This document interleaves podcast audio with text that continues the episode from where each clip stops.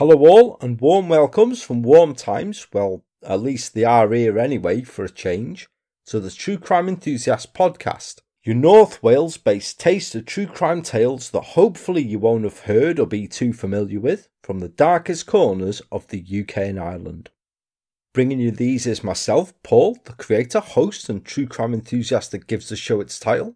Where it's fantastic as ever having you guys here, the enthusiasts that keep the show rolling on because it's absolutely bugger all without you, isn't it? And I do hope that as you're hearing this, then you and yours, you're all good and that you're all well.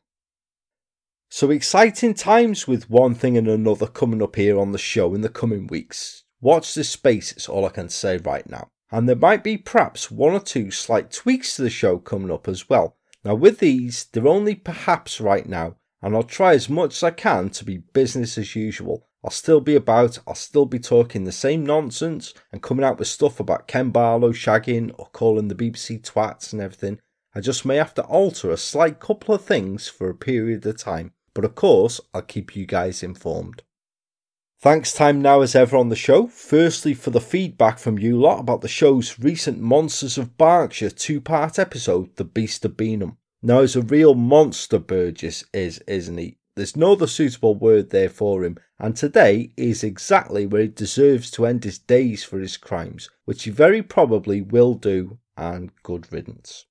Feedback's been fantastic about both parts, so cheers very much, guys, and they're both out now if you've not heard them yet.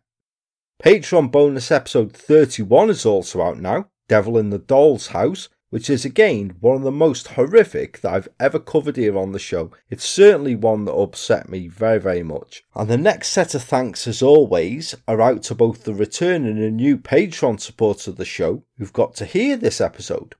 Shout outs this time around go to Fraser Spence, Kay Myers, Karen Parker, Hannah Savage, Julie Davis, Kathy Woods, Claire Carmichael, Andrea Barnes, Amanda Saltenberger, Sarah Jardine, Davida, David Mullen, Lauren Clayton, Susie D, Jew Harper, Michelle DeOud, Cat Woods, plus Lou Siddons, Anne, and Lucy Helliker, who've each edited their pledges. Apologies if I've said anybody's name wrong there. What else can I say, guys? It's super kind of you, and your support means the absolute world, so thank you very much.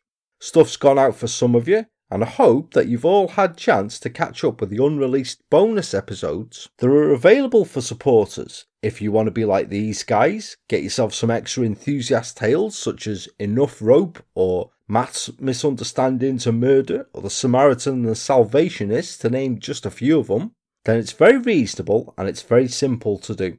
Over on the Patreon site, it's the True Crime Enthusiast podcast with the same show logo and everything, so you can't miss it or there's a link always in the episode show notes so you can just head on in there and you're absolutely flying. Quicker than a millennial bell end becoming offended by something, you could be hearing these and more with bonus episode number 32 coming later this month. But bonus episodes aside, we're on the regular show now, and I've got a listener written episode for you this time around. I made up that friend of the show Julia Crane has once again researched and written up a tale for the enthusiast following a previous one this series, Horror at the Teddy Bear's Picnic.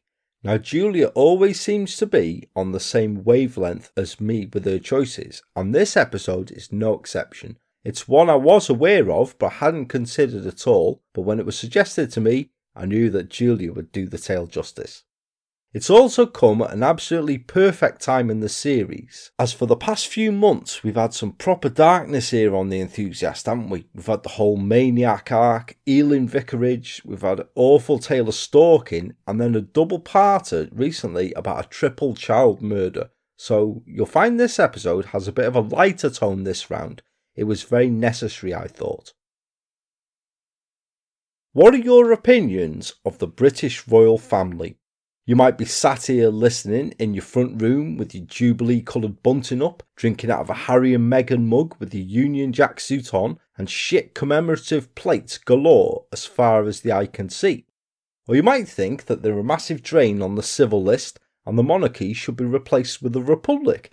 Don't know, I'm sure that everybody has their own opinion about them, and it's the royal family that are the subject of the episode this time around. Well, specifically one of them, and one of the two that personally I've got the most time for out of the lot of them. There is, of course, Liz herself. She actually inspected me many years ago when I was in the forces, and she came to present a colour to the station I was at. And the one who's the subject of the episode, who passed through the village where I'm from when I was a baby, looked at me while passing in the entourage, and I reportedly screamed and cried in my mum's arms. Couple of contrasting musings there, I know. Now, I'm far from being a royalist myself, but I do like both of these. They're both proper characters, they have that right kind of dry humour that I like, and they're feisty enough, and their work ethics and schedules leave the toothless Lambert and Butler smoking bone idle slefs who think that a day's work is choosing which ghastly named child of theirs to send around to the neighbours for dodgy facts so far behind that they need a bloody DeLorean and some dodgy plutonium to catch up with them. Both the Queen and the member concerned here have over the years had skirmishes with the kind of genre we mix with that are each remarkable stories that are well worthy of a tale, and the latter of these is coming your way today. Now, it's probably not the tale concerning the royals that you're thinking of, but we will meet that bloody fool at a later date here on the show, I promise you. As always, I've added very little to the account and have only reworked it to suit my own narrative style and I hope that you find it as interesting and informative as I did. The episode contains details and descriptions of crimes and events concerning a member of the royal family, but there is categorically nothing that may disturb or distress this time around, so there's no need for discretion. Bearing that in mind, please join the true crime enthusiast, and of course Julia, for an episode that I've entitled The Princess and the Magnificent Seven. To begin the episode, then, we're back to March 1974, the month wherein Corrie, enthusiast favourite, the top shagger himself, Ken Barlow, was in the middle of divorcing his second wife, Janet Reid, who was later wrongly accused of murdering, maybe killed her with love or something. People magazine was first released in the US, and the Volkswagen Golf was launched in the then West Germany. The Terracotta Army was discovered in Xi'an, and further afield in the Philippines, Japanese intelligence officer Hiro Onoda emerged from the jungle, blinking, slightly bewildered, dressed in a rather tattered army uniform and carrying a sword, a service rifle, and ammunition, completely unaware that World War II had ended 29 years earlier. As Japanese soldiers were categorically told not to surrender during the war, Onoda had hidden himself in the jungle until 1974, and it wasn't until his former commanding officer Major Yoshimi Taniguchi was tracked down and flown to Lubang from Japan to give Onoda the order in person to lay down his arms that he finally complied. After surrendering, Onoda returned to Japan, living a full life until he died in January 2014 at the age of 91 years. Now I wonder if the first thing he said when he came out of that jungle was, Am I a celebrity? Get me out of here got to get these gags in when you can, haven't you? Back in the UK in March of that year, however, a 26 year old man who had used several names in the past but was currently calling himself John Williams was living at number 3 Christchurch Road in Crouch End in North London. On the afternoon of Wednesday, the 20th of March 1974, Williams loaded up his rented white Ford Escort car with a collection of items in a bag that he'd been collecting over time for the activities that he had planned in mind for that very evening. Placing the bag onto the passenger seat, Williams then locked up and, with a furtive look over his shoulder, got into the car and set off to undertake the 36 mile journey that he had in mind, constantly glancing at the bag as he did so. The objects in the bag included two revolvers, a 22 and a 38, four pairs of handcuffs, a quantity of Valium tablets, and a lengthy, somewhat rambling ransom letter. It was a haul that represented the culmination of an obsession, for John Williams had been thinking about committing a particular crime, the crime in question being to kidnap a well known public figure with whom he'd become totally obsessed. In the two years leading up to the 20th of March 1974, What had originally started out as just a seed of an idea had started to become a reality for Williams, and in this time he'd developed a clear plan for committing the crime. This plan had taken considerable effort and organisation, which had included him flying to Madrid to purchase the two revolvers, acquiring the handcuffs and the drugs, and under another name renting number 17 Silverdale Road, which was at the time and still is a detached house in a quiet residential dead end street located in the town of Fleet, which is just off the M3 in Hampshire. With all this in place, John Williams had hired the white Ford Escort he was to use for the evening's activities and then went through his personal documents, destroying items such as his passport that would reveal his true identity. With the organisation for the planned kidnapping complete, John Williams's intention was to abduct his victim at gunpoint, take her back to the house in Hampshire, and hold her there until a ransom demand of £3 million was paid. He'd bought a supply of food in, three night dresses, and even a toothbrush for his hostage. Now, £3 million in 1974 is estimated to be almost £30 million in money today, a staggering amount which goes to show the kind of wealth and status background of the individual concerned. Because she was such a well known figure, her itinerary was often published in the national newspapers, and with this information, John Williams was able to identify a suitable time and a place to kidnap her. On the days leading up to March the 20th, he'd weighed up a few possibilities for this. He had initially planned to abduct her while she was out riding near her home in Sandhurst, which is a town in Hampshire less than 10 miles away from Fleet where he'd rented the detached house, but he disregarded this plan and had decided instead to stage the kidnapping on a road close to the home of the victim's parents.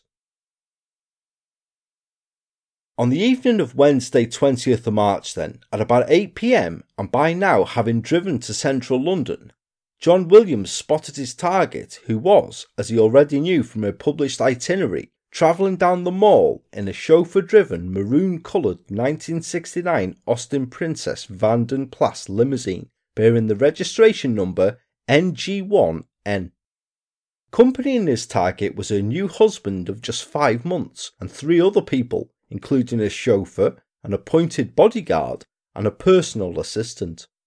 The group were on their way back from watching a charity film about horse riding in Pall Mall when, with a car approaching the junction between the mall and Marlborough Road, John Williams swerved his white Ford Escort sharply in front of the limousine, causing it to stop suddenly and preventing it from continuing with its journey.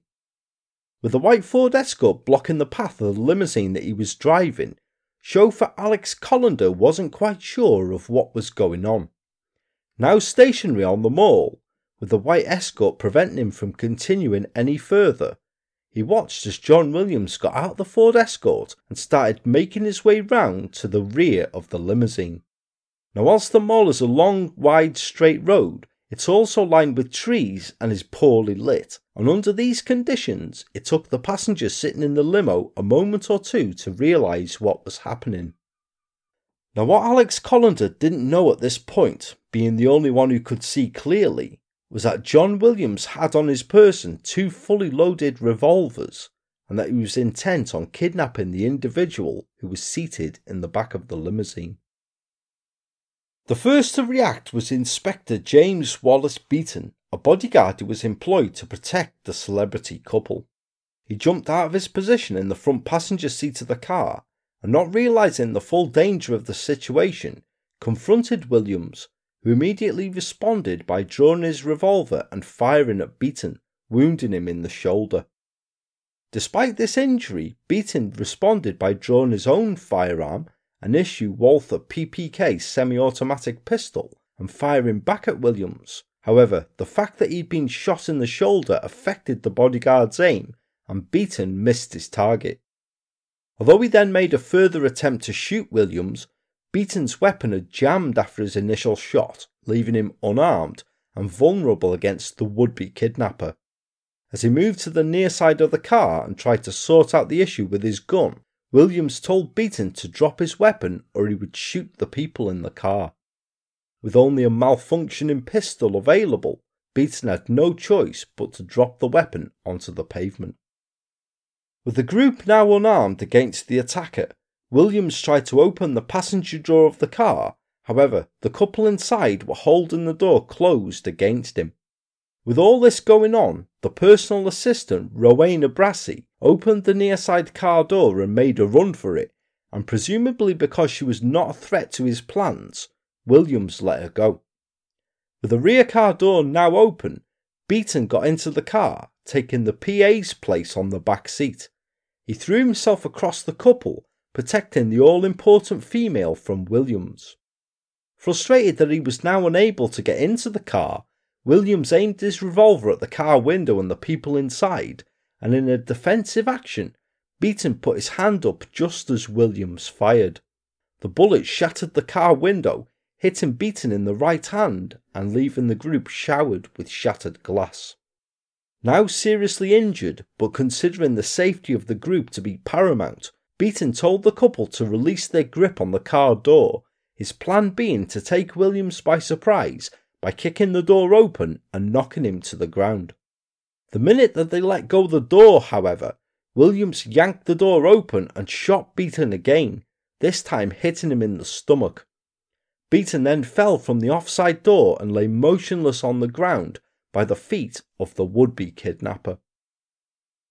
The next person to react was chauffeur Alex Callender, who tried to get out of the vehicle from his position in the driver's seat to confront the gunman. However, as Callender opened the car door, Williams put the gun up to Callender's head and told him not to move.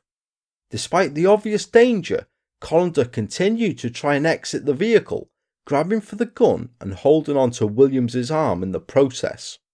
Now the older man was no match for Williams, however, and he shot Callender squarely in the chest. Seriously injured, Callender fell to the ground alongside Beaton, with whom only a few minutes earlier he'd been sitting in the front of the limo.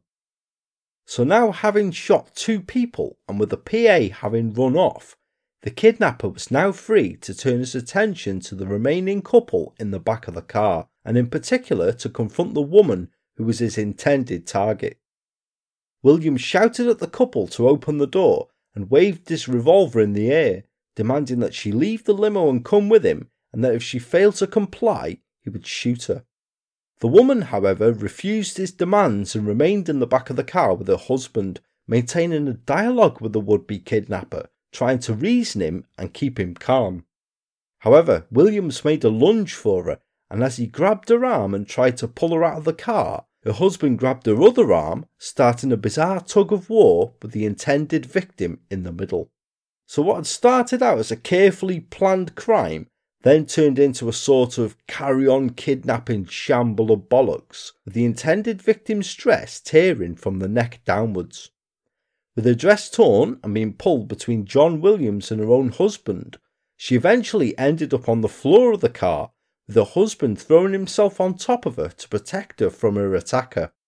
At this point, a freelance tabloid journalist called John Brian McConnell appeared.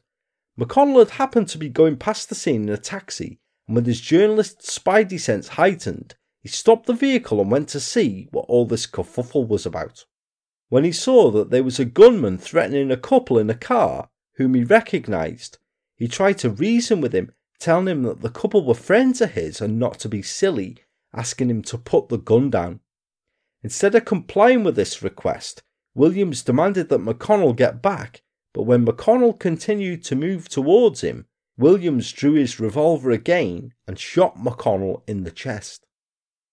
There were now three men laying bleeding and seriously injured on the mall.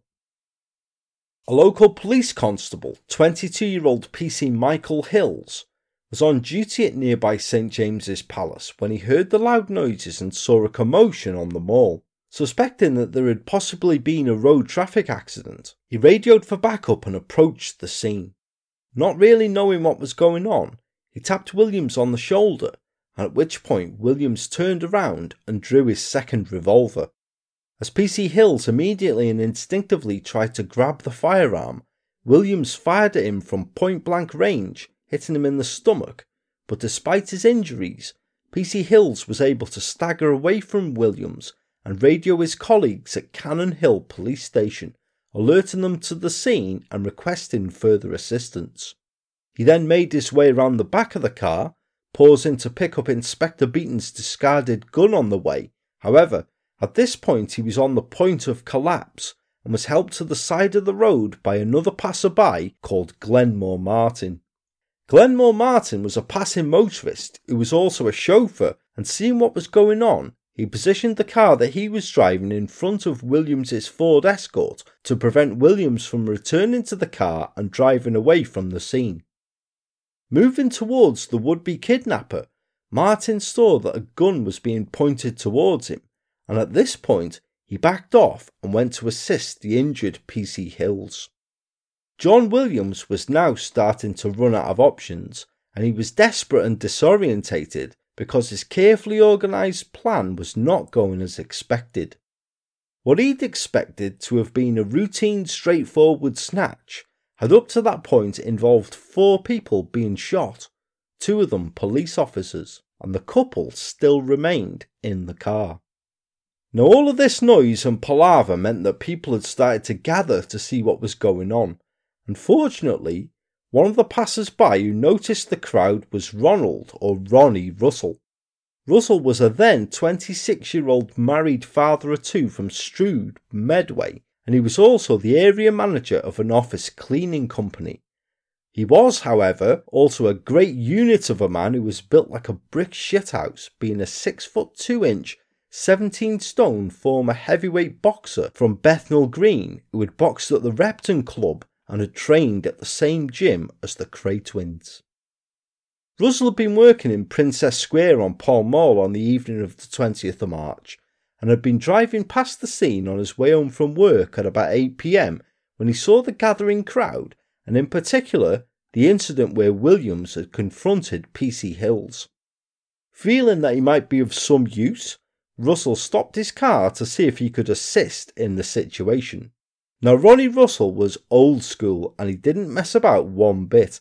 He came up behind Williams, who was still trying to pull the woman from the car at this point, and punched him as hard as he could in the back of the head. Williams spun around and fired at Russell in retaliation, fortunately missing him, but shattering the windscreen of a passing taxi instead. Undeterred, Russell turned his attention back to the gunman, was still trying to pull his intended victim from the car, and all the time threatening to shoot if she wouldn't go with him. Pulling back from Williams, she finally broke free from his grip and tried to make a break for it by opening up the near side car door and doing a backwards roll out of the car and onto the pavement. All this from the floor of the car and with her dress half hanging off. Williams ran around the car to try and intercept her. However, Ronnie Russell ran over to her and positioned himself between her and the gunman, acting as a human shield. She was then pulled back into the car by her husband, who shut the door, leaving Ronnie Russell free to punch Williams in the face, which he later described as throwing a left hook with all of my weight. He hit him so hard with his left, Williams must have been absolutely begging for a right, and he hit the ground like a one legged fella doing the okey cokey, Ronnie jumping on his back for good measure. With police backup by now starting to arrive on the scene, John Williams's stress levels were increasing even further, and surged with adrenaline, he leapt up like a man possessed. The first officer to respond to PC Hills' radio call for backup had been 21 year old PC Peter Edmonds, who, when he arrived at the mall, was confronted with an agitated Williams pointing a gun towards him. Knowing what must have been a terrifying ordeal for the young officer, with four victims with serious gunshot wounds, including two fellow officers on the ground, three cars parked haphazard across the road across each other, a six foot plus boxer, and a crazed looking gunman in the middle of it all, PC Edmonds must have been proper bricking it. Proper fill your pants with shrill time, that isn't it? Luckily for PC Edmonds, Williams realised that he was being cornered, and rather than firing at Edmonds, he instead ran off into nearby St James's Park, with PC Edmonds in hot pursuit, shouting at Williams to stop. Fellow police officers joined the chase, but it was PC Edmonds who caught up with the gunman, throwing his coat over Williams's head and tackling him to the floor. Police colleagues who caught up with them then threw themselves on top of Edmonds and Williams and managed to disarm him, leaving Edmonds free to arrest Williams, who was cuffed and then taken to Cannon Row police station. A search of the gunman revealed that he had some £300 in notes on his person Whilst inside the Ford Escort, Williams's goodie bag, a quantity of Valium tranquilizers, four sets of handcuffs, and a bizarre ransom note were also discovered.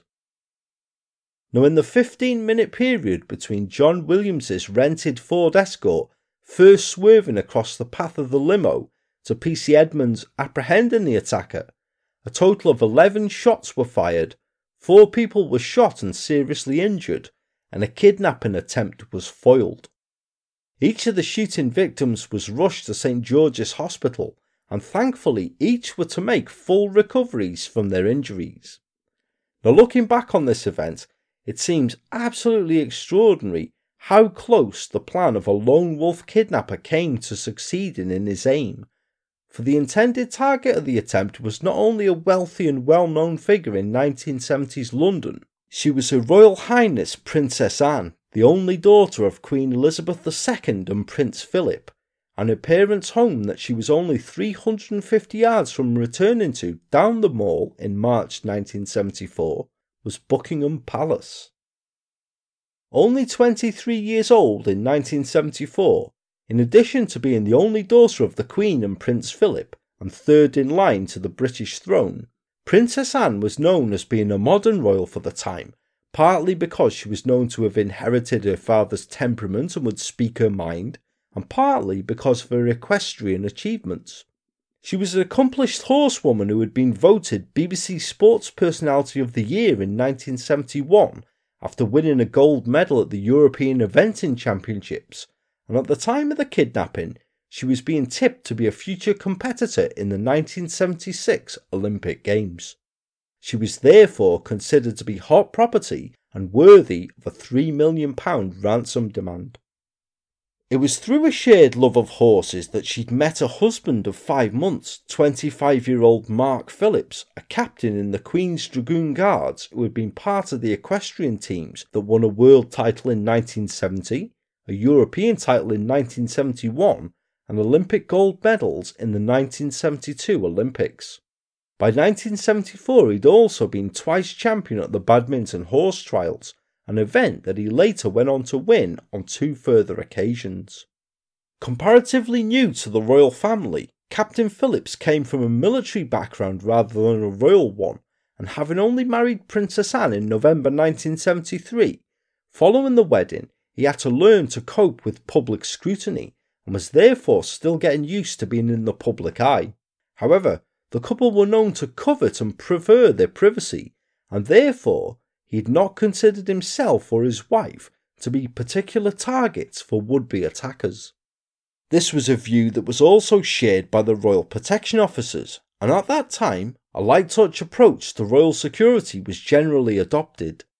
While senior royals would sometimes have a police motorcycle escort this wasn't always the case, and instead, police officers would communicate the movements of a royal car over pocket radios. Usual practice was for just one bodyguard to accompany members of the royal family if they were taking part in an unofficial or relatively low key activity around the London area, which had been the situation on the night of the attempted kidnapping. There was no specialist training given to any officers at the time undertaking this role. Indeed, in a later interview, Inspector Beaton is reported as saying, We took precautions, but nothing like you have today. I was walking past the door at the wrong time and they said, We want someone to help with the Royal Protection Team, and that was it. There were no interviews or training. The vehicle in which the royal couple were travelling, which was not a Rolls Royce as sometimes been mistakenly reported, but as we said was in fact an Austin Princess Vanden Plas limousine was one of two similar cars that had been purchased by the royal family in March 1972. This type of car was very popular amongst the rich and famous at that time, a similar model being owned by John Lennon, and the actual car that was involved in the attempted kidnapping, the model registration NG1, can now be seen at the Sandringham Museum in Norfolk, although the twin of this car that was previously owned by the royal family is now said to be in private hands. Unbelievably, when you think about who would be travelling in it, the vehicle had no radio communications installed in it either, as it was felt that this would ruin the aesthetics of the car. Yes, seriously. In an interview some 40 years after the event, Beaton said that a radio would have meant a lot of aerials, and on a royal car it was deemed that it would spoil the look of it. Unreal, that, eh? Following the incident, Princess Anne and Captain Mark Phillips were immediately driven to Buckingham Palace in a police patrol car, presumably for a bloody big glass of whiskey and to phone Princess Anne's parents, who were in Indonesia on a state visit at the time, as well as her older brother Prince Charles, who was in the USA.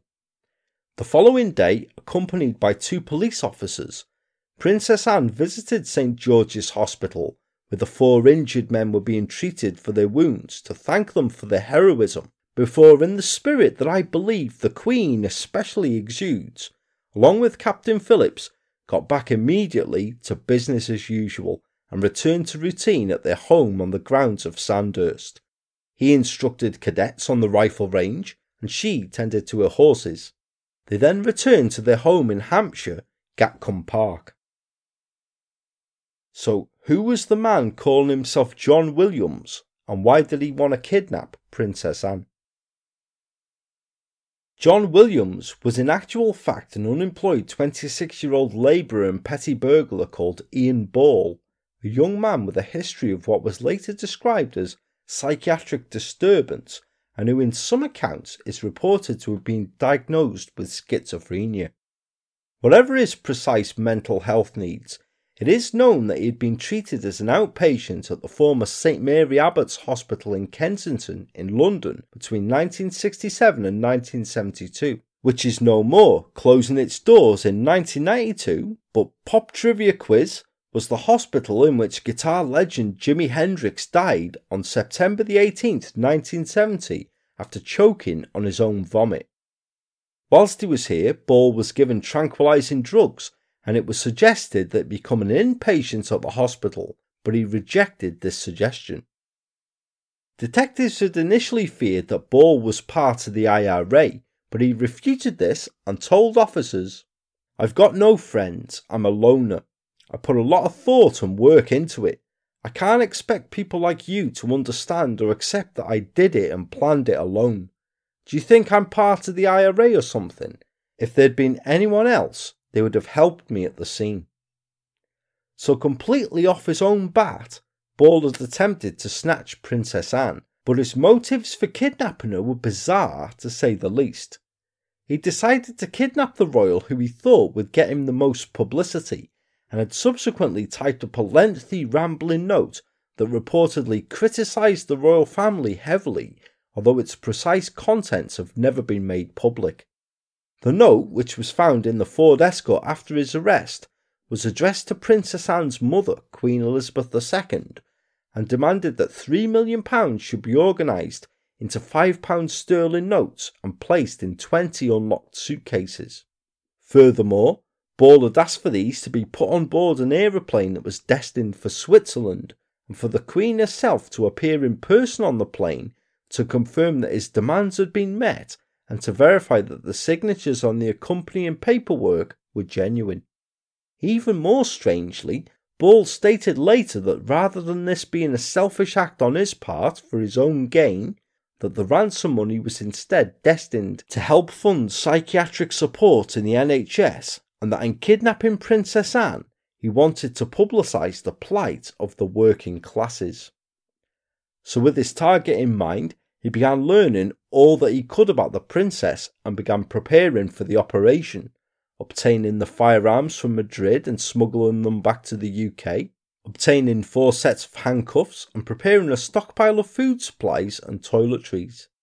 Some weeks before the attempt, he had rented the house, and in the days leading up to the kidnapping, for the final stage of his plan, Ball had shadowed Anne for five days, merging into the crowd as he studied her routine and the people around her.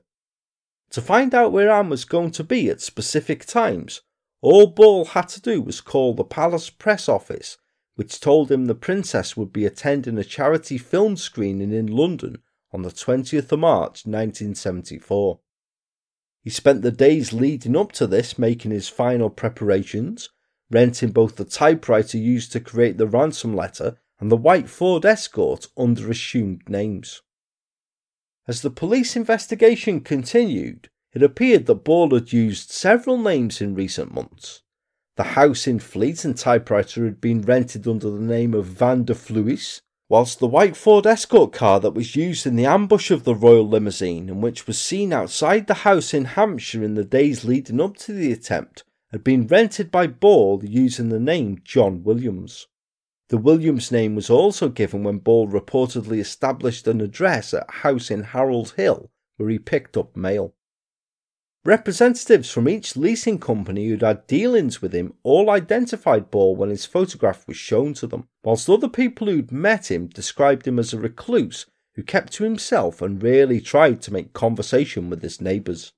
Before the house in Fleet was rented, Ball had apparently lived for almost four years in a boarding house in the Bayswater area of London, where residents there knew him as Peter although he was said to have called himself Ian Stewart and Anthony Stewart at other times, and all agreed that he was a loner who rarely greeted any of his fellow boarders, indeed, was almost hostile to them.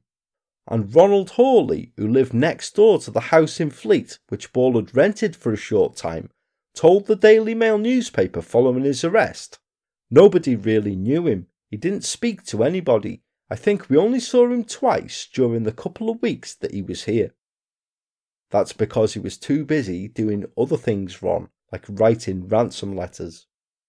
Police had reportedly traced the typewriter used in writing the ransom letter that was found in Ball's car after the kidnap attempt. It had been rented from a company in Fleet a week before the attack and had been returned on the Saturday before the attempt. Now, in what may be a bit of embellishment, one office supply clerk at the firm later told newspapers that the police, in searching for the exact model typewriter Ball had used, had shown him some typed phrases that they'd discovered during a search at the Fleet property to be able to match against the exact keys and typeface of each typewriter. One of the phrases on the paper had included the words, Anne will be shot dead. Now it is quite believable that Ball would have surely because he'd shot four people after all and showed no remorse whatsoever about doing so. Indeed, later saying in an interview, They were getting in my way, so I had to shoot them. Well, the police, that's their job. They expect to be shot. I took a chance of getting shot, so why shouldn't they? What a guy, eh? Following the attempt, there was huge press speculation as to how such an organised and costly attack could have been planned by an unemployed and mentally ill young man. This speculation was increased somewhat because kidnappings were at the time big news, as 19 year old Patricia Patty Hearst had been abducted on February the 4th, 1974, while she was a student at Berkeley University in the USA. Hearst, who was part of a wealthy newspaper and publishing family, had been taken by a group calling itself the Symbionese Liberation Army. She later announced that she joined the SLA, and after leaving the organisation, she was tried and imprisoned for the crimes that she'd committed whilst being a part of this group. Now, Hearst was still a missing person in March 1974, but this at the time only fueled the scrutiny of the press in relation to of the attempted kidnapping of Princess Anne. Immediately after the incident, as we've said, there was speculation that the attempt may have been political and that Ball might be part of the IRA. And in the following days, a group calling themselves the Marxist Leninist Activist Revolutionary Movement wrote to the Times newspaper claiming responsibility for the attack. However, Scotland Yard dismissed any connection between that group and Ian Ball, and the then Home Secretary Roy Jenkins, in his briefing to the House of Commons, confirmed that it was purely an isolated act conducted by an individual. A report into the attempted kidnapping was commissioned for Edward Heath, who'd been elected as Prime Minister of the UK just three weeks before the incident, with one of the recommendations being that a review of royal security should take place.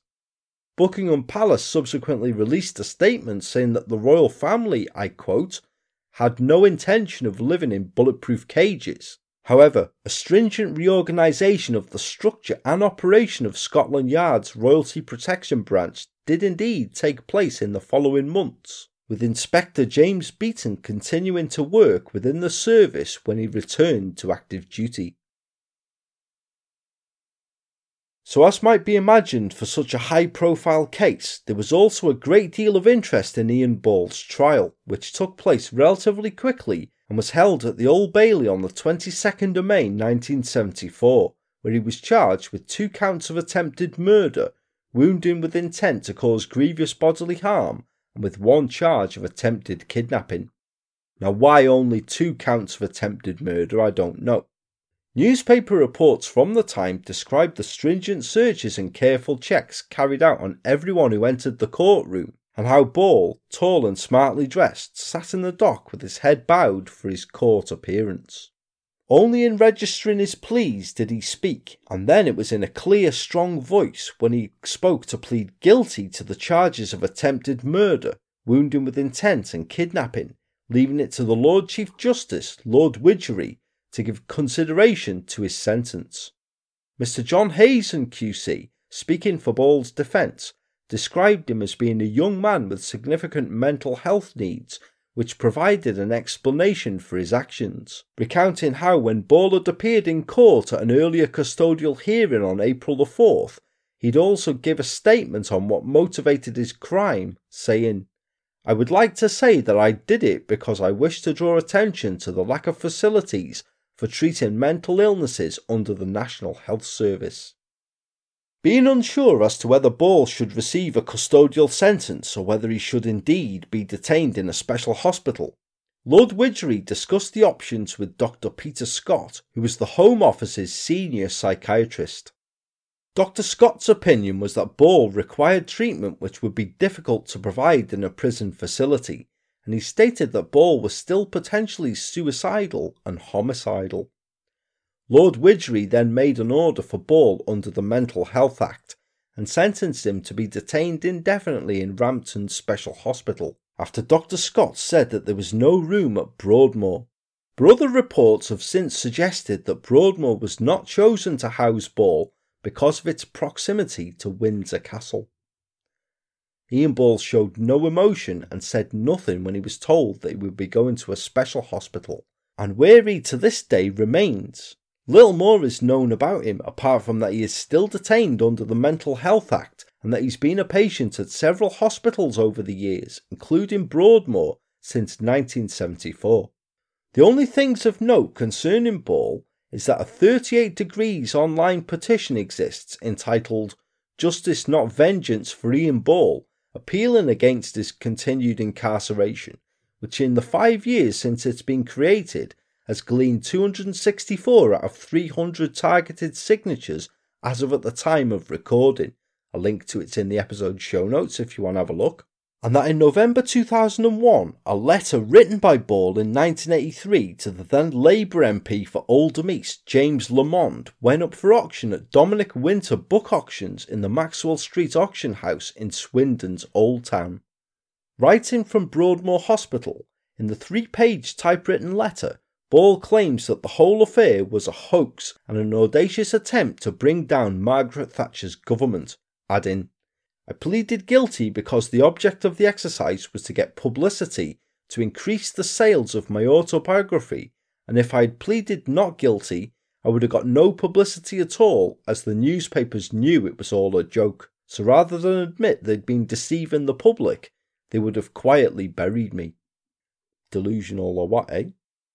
Ball then suggests to the MP that his story might help discredit the Tories, who were flying high in the polls at the time, and goes into detail about steps that the government allegedly took against him and how he was not only framed for the crime, but also that he was physically beaten up in prison following his incarceration.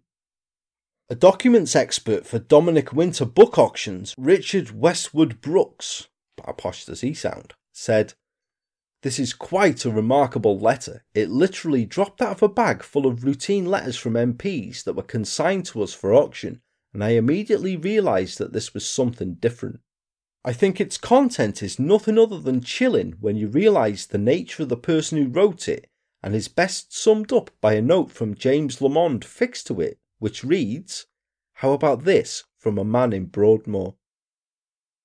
Now, what the letter fetched at auction, I'm unsure, although reports claim that it was expected to fetch up to £200. I don't know if that's right, if you like that kind of thing. Now, the Princess Royal as herself never publicly commented on Ball's fate, but she has acknowledged how lucky she was to escape from him. Speaking about the kidnapping when she was interviewed by the veteran broadcaster Michael Parkinson in the 1980s during a recording of his chat show Parkinson in Australia, she stated that she was aware that public figures were vulnerable to danger and also that she was fortunate because the attack was conducted by only one person. She stated, if there had been more than one, it might have been a different story. If anybody was serious on wiping one out, it would be very easy to do. Now, the interview is available to see online, and Princess Anne exercises typical royal composure, telling, It was all so infuriating. I kept saying I didn't want to get out of the car, and I was not going to get out of the car. I nearly lost my temper with him, but I knew that if I did, I should hit him and he would shoot me. Now, quite incredibly, during the attack, Princess Anne kept a clear head and counted the number of shots that had been fired by Ball to help her think through how she could escape from the situation. She was aware that Ball was running out of bullets and that without a gun, the threat that he had against her would diminish. According to Princess Anne's evidence, Ball had pointed his gun at her and said, I want you to come with me for a day or two because I want two million. Will you get out of the car? which prompted a feisty response from her. Now, in some reports, she's described to have responded to Ball's requests to leave the car by saying, Not bloody likely. However, she didn't confirm this during the Parky interview. By contrast, Princess Anne's husband, Captain Mark Phillips, who was also part of this Parkinson in Australia interview, told Parky that he hadn't given much thought to an attack of this type occurring before the events of that evening in March 1974. During the interview, Captain Phillips said, I was frightened, I won't mind admitting it, and then went on to say that the scariest part was being when police backup started arriving when he started to feel like, I quote, like a caged animal. However, as we now know, Ian Ball's carefully planned attempt to kidnap Princess Anne was prevented due to the bravery of a number of people present, who included members of the royal household, as well as police officers and members of the public who stepped in to help. Almost unbelievably, everyone who was involved in the incident survived and was able to recount the incident in court and in later interviews. Those directly involved came to be known as the Magnificent Seven, and in September 1974, the seven who helped in foiling the plot were all recommended for awards for their bravery. Their actions in facing the armed and dangerous Ian Ball, who was clearly no idle threat and well prepared to use his gun, and to disregard their own safety in such a situation, well, it's absolutely remarkable, isn't it? And the commendations were well deserved. The Magnificent Seven were each presented with their awards by Her Majesty the Queen at an investiture at Buckingham Palace on the 26th of November 1974, and afterwards all seven were given a private reception with the Queen, Princess Anne, and Captain Phillips. P.C. Hills, shot when he ran from St James's Palace to assist with what he thought was a road traffic accident, was left with a bullet embedded in his liver. This could not be removed by the medical team, and therefore he was treated for his injuries, leaving the bullet in place. He was awarded the George Medal, a civilian honour awarded for gallantry not in the face of the enemy. Chauffeur Glenmore Martin, who blocked Ball's Ford Escort with his own vehicle, was threatened by Ball when trying to help in the situation received the Queen's Commendation for Brave Conduct, which acknowledges brave acts by both civilians and members of the armed forces for gallantry not in the presence of an enemy. John McConnell, the passing journalist who had tried to talk to Ball and was shot for his efforts, Princess Anne's chauffeur, Alex Callender, who'd worked for the royal family for 20 years and was shot after leaving the vehicle to try to intervene in the situation, and PC Peter Edmonds, who had chased and apprehended Ball, were each awarded the Queen's Gallantry Medal. Now, the two remaining members of this Magnificent Seven were also awarded distinguished honours, and my favourite out of the seven, and Julia's as well, I know because I heard from her about this. Ronnie Russell, who it was later revealed was actually initially put into a police car on the night of the attempt, the police not understanding his role in the event in all of the confusion, but was quickly released, was awarded the George Medal.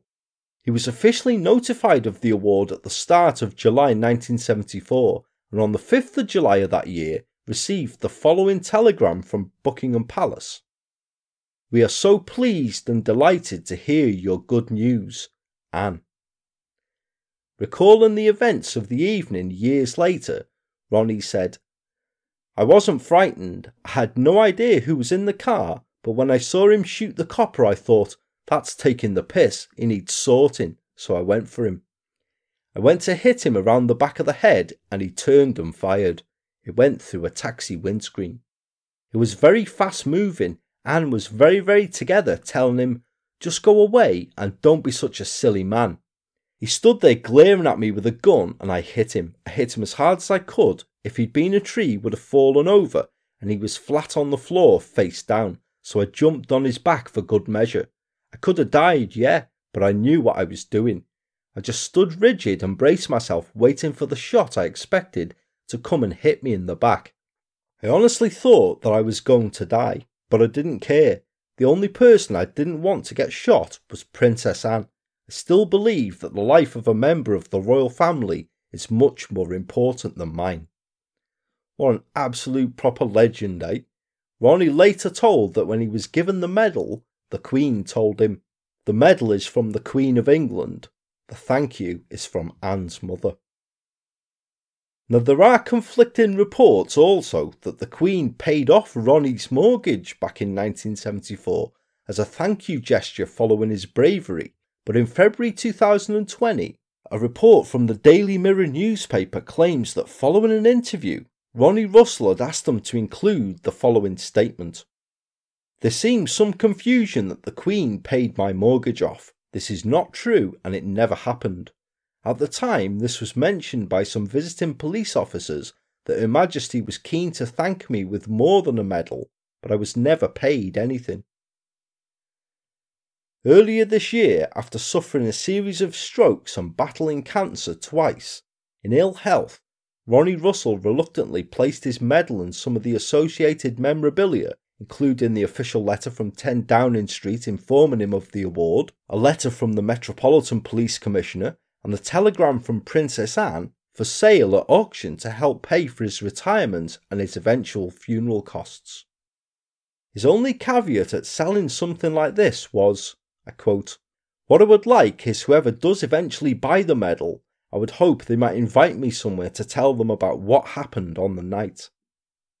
Now, the medal and the associated memorabilia was estimated to sell for between £15,000 and £20,000 at auction, and in March 2020, the items were indeed bought by an anonymous UK buyer at Dix Noonan Webb Auctioneers, but for the sum of £50,000, to which Ronnie said, For something I thought that I would never sell, I never believed it would sell for this amount. I am absolutely blown away. Now, I really, really hope that the buyer took him up on his caveat. Don't you? I mean, it's proper something for collectors, that is, isn't it, anyway? But how amazing would it be to hear that story from the man himself, who looks and sounds like a proper East End archetypal character, proper like Lenny McLean or something? Well worth the price of a pint or two, that, wouldn't it be? Imagine that. That's absolutely legend, that would be. The most prestigious award was reserved for the bodyguard who'd been sitting in the front passenger side of the limo, Inspector James Wallace Beaton. He joined the Metropolitan Police in 1962 at the age of 19 and had been Princess Anne's personal protection officer since her marriage to Captain Phillips five months before. A trained marksman, Beaton was a member of SO14, Scotland Yard's Special Operations Branch, and had only been part of the Royalty Protection Squad for just 12 months. In total, Beaton was shot three times by Ball, and when he was interviewed about the incident for Tatler magazine in 2020, he recalled that he felt, a quote, tired and drunk after being shot, and remembered collapsing on the road from his injuries. After the incident, he was taken by ambulance to St George's Hospital, where the bullets were removed from him. Beaton spent two weeks in hospital and remained off work for six months before returning to the Royalty Protection Service, where he continued in his role of protecting the royal family. In a 2014 interview with the Times newspaper, he recalled that there was no psychiatric support available back then, and after his physical injuries had healed, he simply returned to work as normal. Reliving the frightening moment that the path was blocked on the evening of March the 20th, Jim told The Times, I thought it was somebody who wanted to be a pain in the neck. There was no hint of what was to happen. He went on to explain how the security measures had changed immediately after the incident, saying, I had nothing, there was no backup vehicle, the training was non existent, but then again, we thought nothing was going to happen.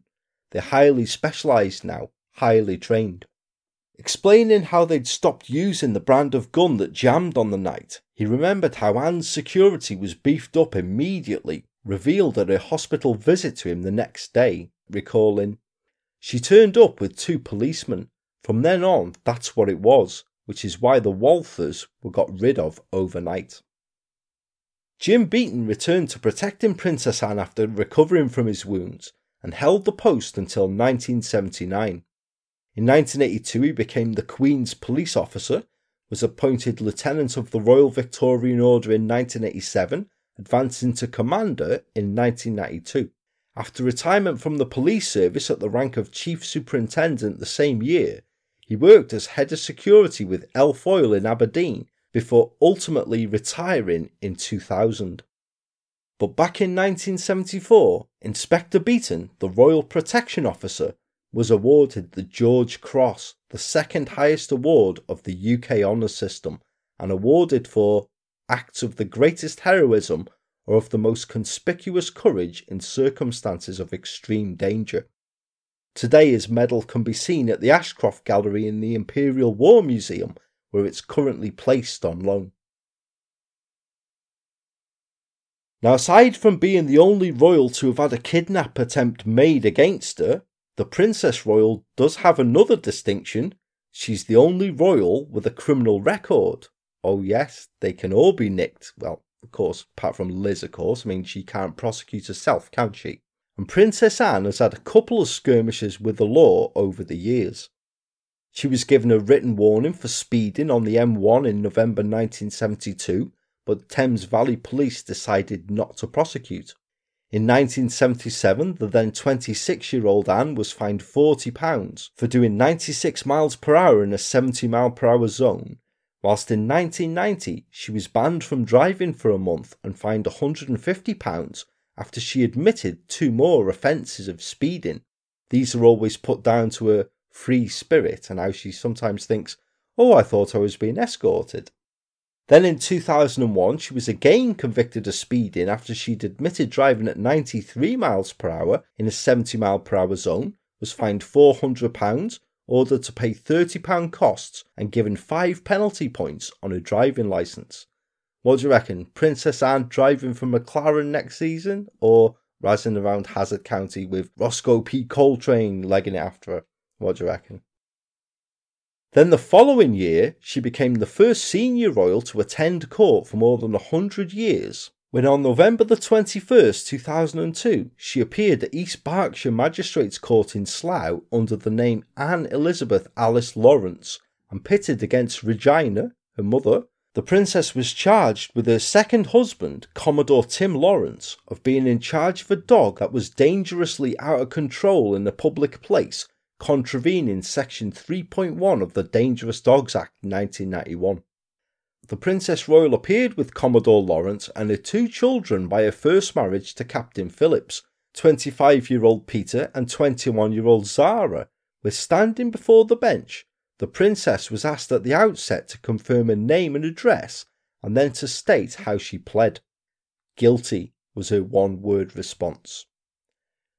The incident in question had occurred on April the 1st, two days after the death of Queen Elizabeth, the Queen Mother, while the princess and her husband were walking their three English bull terriers in the park around Windsor Castle. As they approached the dividing line between the public and private parts of the grounds and were preparing to put their dogs into their car, two boys, cousins aged 7 and 12, appeared on their bicycles. The court was told that one of the bull terriers, Dotty, bolted from her owners and jumped at the youths, knocking them over and causing them to panic. The older boy suffered cuts on his collarbone and two bites to his legs, whilst the other was left with scratches on his right forearm and the back of his left leg, although none of the wounds required stitches. The Crown prosecutor Anthony Smith said that the pet bit the boys and that they were, I quote, traumatised, but defence lawyer Hugo Keith claimed that the dog had only nipped them describing the injuries as superficial scratches which required only antiseptic dressing and anti tetanus treatment, and adding, The court is entitled to believe that in time they will make a full recovery from the distress they have experienced. Now, the penalties available for the offence allow for a fine of up to £5,000, six months in jail, and the destruction of the dog. But super witness Dr. Roger Mugford, a zoologist and psychologist who was described to the court as being the leading expert in Britain on dog aggression, testified that Dotty was a placid and playful dog and that in the incident she had only used to incisor teeth, which terriers use to groom themselves rather than the four canine ones that they use to attack. He furthered that she was a quick learner and could be retrained. Passing sentence, District Judge Penelope Hewitt spared Dotty's life, but said that she must undergo training and be kept on a lead in all public places, but also warned the princess that her dog would be destroyed if there were any further incidents. The judge said she had no doubt that the owners of Dotty were extremely responsible, and that after undergoing the training that she was mandating, the dog would pose no danger to society. But she warned it nevertheless is a big responsibility, and they have to be aware that if anything goes wrong, if there is another repeat of what happened on Easter Monday, then that is the end of it. Princess Anne was fined £500 in order to pay £250 compensation to each of the victims, as well as £148 in court costs. But the families of the two boys who were not named expressed disgust at the sentence, saying, we do not think justice has been done. The dog is still free and is a danger to society. Therefore, the decision made today is neither moral nor just. Our children were lucky that they avoided grievous injuries. Other children may not be so lucky. Our children have been psychologically affected and are fearful of going out on their own. They've become very fearful of all dogs and still have nightmares. If the dog had been put down, it would have been recognition of this and helped our children psychologically. Can't really see that myself. Hamming that up a bit there, I think. Now, Princess Anne and her dogs were in the shit again the following year and on the 22nd of December 2003, whilst arriving at Sandringham in order to spend Christmas there, one of Anne's terriers savaged Pharos, the Queen's oldest corgi, with such ferocity that three bones in its leg were broken and the animal sadly had to be destroyed the following day. At first, it was looking like Dotty was the culprit, although it was later established to have been another of Anne's terriers called Florence, who five days after this bit a royal maid. Now, whether Florence got the machine after this, I don't know. So, aside from having devil dogs being able to backward roll out of vehicles like a boss, driving like Bo and Luke Duke, and the only, being the only royal with a criminal record, the Princess Royal works tirelessly and is today involved with over 200 charities and organisations in an official capacity, including being president of Save the Children, a position that she's held since 1970, initiating the Princess Royal Trust for Carers in 1991, and patron of several others, including TransAid, St Andrew's First Aid, and WISE. Her work for these is constant and takes her across the world extensively to do so, and you have to hope that today the security detail is somewhat better than it was 46 years ago because the threat against her is still very real, as was proved in February of this year. On February the 27th, a series of telephone calls was received by Gloucestershire police from a man, 35 year old James Bollinger, stating that he was going to Gatcombe Park to stab the princess and anybody else who was there because, quote, he told the call handler Princess Anne was controlling his mind by moving his satellites. Later the same afternoon at 3:15 p.m., Royal Protection officers apprehended a man in the grounds of Gatcombe Park who was found to be the very same caller, James Bollinger, although when arrested, he was unarmed.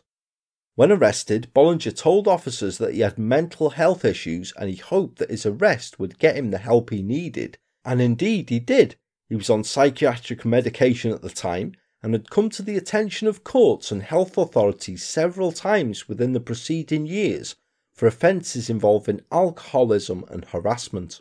Four years previously, he had received a 20 week suspended jail sentence after he admitted failing to comply with a community order imposed by Cheltenham magistrates for visiting his estranged wife Gillian in December 2015 despite a restraining order prohibiting him from doing so. He was also convicted of harassing a woman named Claire Dean over a period of two months between December 2015 and February 2016, whom he repeatedly visited while under the influence of alcohol, despite her also having a restraining order against him. Now, whether or not she was an ex partner of his is unclear. Bollinger had had consistent problems with alcohol and mental issues following this, culminating in his calls to police in February 2020. He was still on bail after being lifted in the grounds of Gatcombe Park when on June 17th of this year at 11.45am, Bollinger once again called 999, again saying he was having thoughts about stabbing the princess, and again stating that the princess was, quote, moving his satellites, which was affecting my well being. Thirty minutes later, Bollinger was arrested by police at his home in Minchinhampton Hampton at 12:15 p.m. and was held in custody before appearing in Cheltenham Magistrates Court the following day by video link from the Gloucestershire Police Custody Unit at Quedgeley. Lee Mott, defending Bollinger, told the court he does not remember making the original call to the police in February. I was with him when the 999 call was played back to him, where he agreed that the voice was his and that he had said some horrible things. He said he was sorry he had threatened Princess Anne. Mr. Mott furthered that Bollinger was on psychiatric medication and had hoped that the case could have been dealt with earlier so his mental health issues could be addressed, though of course COVID restrictions had prevented this. Bollinger admitted making a malicious communication on February the 27th by making numerous phone calls to the police control room which conveyed a threat and caused distress to the call handler, whilst also admitting a similar charge of making a malicious communication on June 17th that was grossly offensive and menacing. Chairperson of the magistrates, Andrew Hill, sentenced Bollinger to a 12 month community order that includes attending a program to address his alcohol and mental health problems, as well as a six day rehabilitation activity, whilst a six month exclusion order banning Bollinger from entering Gatcombe Park was also imposed. He told Bollinger that he hoped he would get the help he needs. Let's hope that that just works, eh? So, despite the security, there's always a very real and constant threat to the high profile members of the royal family, and the Metropolitan Police maintains a register of people of interest who are known to have contacted members of the royals on a regular, weird, and worrying basis. As of this year, there was a total of 122 people on it. Within the top category of high concern, there are nine names, which is up from five just a year ago. Security experts believe that the Prince Andrew saga, the well documented Duke York's friendship with late paedophile Jeffrey Epstein, and especially the car crash Newsnight interview that he gave, which is bloody awful. If you've not seen it, look it up, it's just shocking. That sparked such a backlash has increased the disregard that some people have for the royals, whilst others have been angered by the addition of Meghan Markle to the royal family and her and Prince Harry's subsequent decision to step back from royal duties. In fact, the number of noted royal family stalkers was also seen to rise ahead of the couple's wedding in May 2018. With 122 people on the current list are being monitored by the Met's Fixated Threat Assessment Centre, which is staffed by police officers, psychiatrists who are experts on stalkers, and mental health nurses, and which categorises their risk potential by utilising a risk profile programme to come up with a rating for each individual, with the aim to establish if those on the list pose a real danger to public figures or are only blustering. Many of them are suffering from serious mental health problems and have fallen through the care net, and their names have all been put forward for assessment by the Met's Royalty and Specialist Protection Unit, which identifies people whom officers feel need further investigation. Only in the low concern group has the number of people decreased from 73 last year to 21, whilst in 2019 there were 82 people assessed as posing a moderate threat this year, that total rose to 92. Projects Director at Specialist Security Service for Governments and the Private Sector, Mobius International, Richard H., explained. Many of these people could be described as cranks and nutters, and in many ways, although their risk must be considered, they would, to my mind, pose a lesser importance to those threats emanating from terrorism. The far right is a well documented threat, but I would also add the far left, who were keen to see the royal family reduced in size or the complete removal of the monarchy. The arrival of Meghan on the scene would, I believe, increase the figures somewhat for various reasons, and towards the latter part of 2019, the disclosure of the intent to leave royal duties and move main residence to Canada would also contribute as a major influencing factor on those figures increasing. In addition, the Prince Andrew controversy and the strongly critiqued television interview creates an increasing disregard for the royal family that potentially could have dangerous ramifications. Dangerous enough to have one of them needing to be backward rolling out of a car again, perhaps? Who knows? Anything's possible, isn't it? This year, I wouldn't even be surprised if the DFS sale ends for good or Sports Direct takes its closing down signs out the windows. Armageddon, end of the world year. But with descriptions of events and stats like we've heard here today, Shakespeare surely hit it bang on when in Henry IV, Part 2, Act 3, Scene 1, he wrote, Uneasy lies the head that wears a crown the true crime enthusiast bringing culture to North Wales. What then do you think of the tale of Ian Ball and his ill fated kidnap attempt on the Princess Royal? Was he being butch or was he being too much? It wasn't a case I was overly familiar with this one. I mean, I did know of it, but I'd never looked too much into it before Julia suggested it to me a while back for a show write up and on the basis of her previous efforts, Graham Young, Horace Campbell, and the fabulous Feathers and the Golden Flute, which I still love so much, I snapped her hand off for it. I'd love to hear your thoughts concerning the episode, which you can share with me as ever in the discussion thread now up in the show's Facebook group, or through any of the show's social media channels. I'm always happy to chat with you guys wherever. My thanks as ever go out to Julia for researching and writing the episode up as I've said, I've only added cursory bits and bobs and I've adapted it to fit my own narrative. This has been Julia's toil.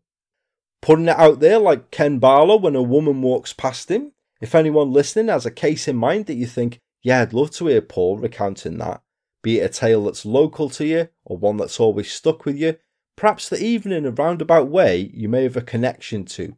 If you think it's a good fit for the enthusiast, then by all means, please do get in touch with me about it and I'll get back to you. I love hosting these listener written episodes. That about brings the episode to a close, so I thank you for joining myself and Julia, of course. I hope that you found the tale as interesting and informative as I did. Look out for something further from Julia at a future date. With that, then, I've been, I still am, and hopefully still will be Paul, the true crime enthusiast. Wishing you guys good and safe times, and I shall speak to you very soon.